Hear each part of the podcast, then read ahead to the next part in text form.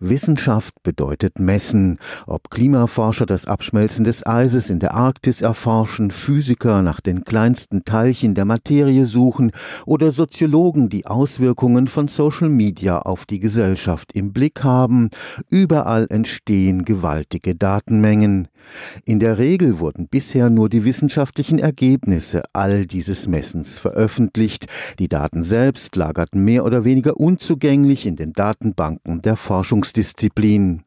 Inzwischen hat sich die Erkenntnis durchgesetzt, dass diese sogenannten Rohdaten ein kostbarer Schatz sind, dass in ihnen noch weitere Erkenntnisse schlummern, wenn man sie mit neuen Methoden oder mit neuen Fragestellungen bearbeitet. Deshalb sollen Forschungsdaten künftig möglichst allen Wissenschaftlern zugänglich gemacht werden. Diese Aufgabe wird jetzt die nationale Forschungsdateninfrastruktur übernehmen.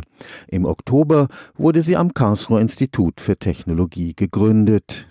Die Flut der wissenschaftlichen Daten hat gewaltig zugenommen. Neue Sensoren erlauben immer mehr Messungen in den unterschiedlichsten Experimenten.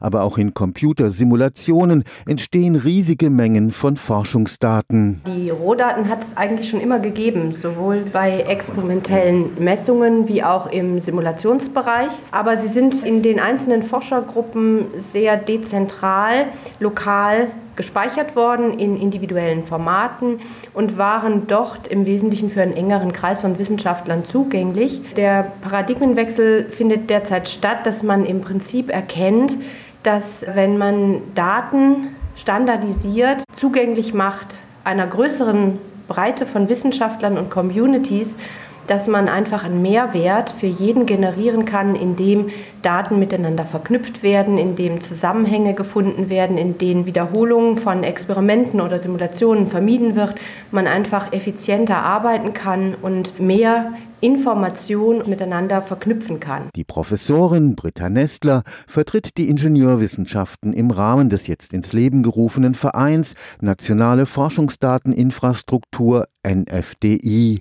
Die Veröffentlichung von Forschungsrohdaten muss eine Reihe von Hürden nehmen, die es bei der Veröffentlichung von Forschungsergebnissen so nicht gibt. Die Rohdaten enthalten natürlich unheimlich viele Parameter und Informationen in speziellen Formaten. Wir brauchen jetzt eine Infrastruktur, die darüber gebaut ist und die im Prinzip die Metadateninformation enthält, damit man eine gewisse Systematik betreiben kann und in der Datenflut sozusagen noch ein Konzept erkennen kann und auch weiß, was in welchen Daten an Informationen verborgen ist und abgespeichert ist. Sogenannte Metadaten sind der Schlüssel, mit dem spezialisierte Datenbanken gelesen werden können. Die Metadaten enthalten im Prinzip, unter welchen Bedingungen wurden die Daten gemessen oder simuliert, mit welcher Apparatur, mit welcher Hardware wurden sie produziert? Und nicht die Daten selber, die dabei entstanden sind. Man möchte diese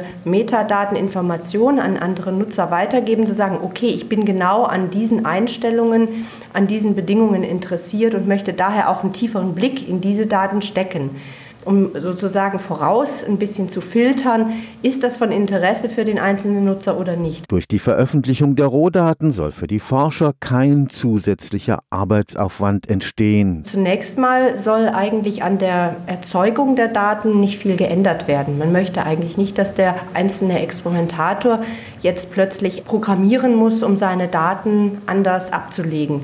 Das Einzige, was wir ändern wollen, indem wir Vernetzung herstellen über die nationalen Forschungsdateninfrastrukturen, dass man auf Daten zugreifen kann und eventuell auch Daten nach der Ablage in standardisierte Formate ablegt, in vereinheitlichen Datenbanken. Aber der einzelne Erzeuger von Daten soll möglichst wenig ändern müssen. Die Veröffentlichung von Rohdaten wirft auch rechtliche Fragen auf. Wem gehören die Daten, die bei einem Experiment entstehen? Natürlich arbeiten wir zunächst mal in dem Gedanken von Open Source, Open Access Daten. Aber natürlich haben wir auch Partner, die gerne partizipieren möchten an der Infrastruktur, die aber durch Geheimhaltungsvereinbarungen darauf angewiesen sind, einen Teil Information der Daten oder die gesamten Daten zu schützen. Dafür werden in den Initiativen in den nächsten Jahren umfangreiche Konzepte entwickelt, damit wir eine möglichst breite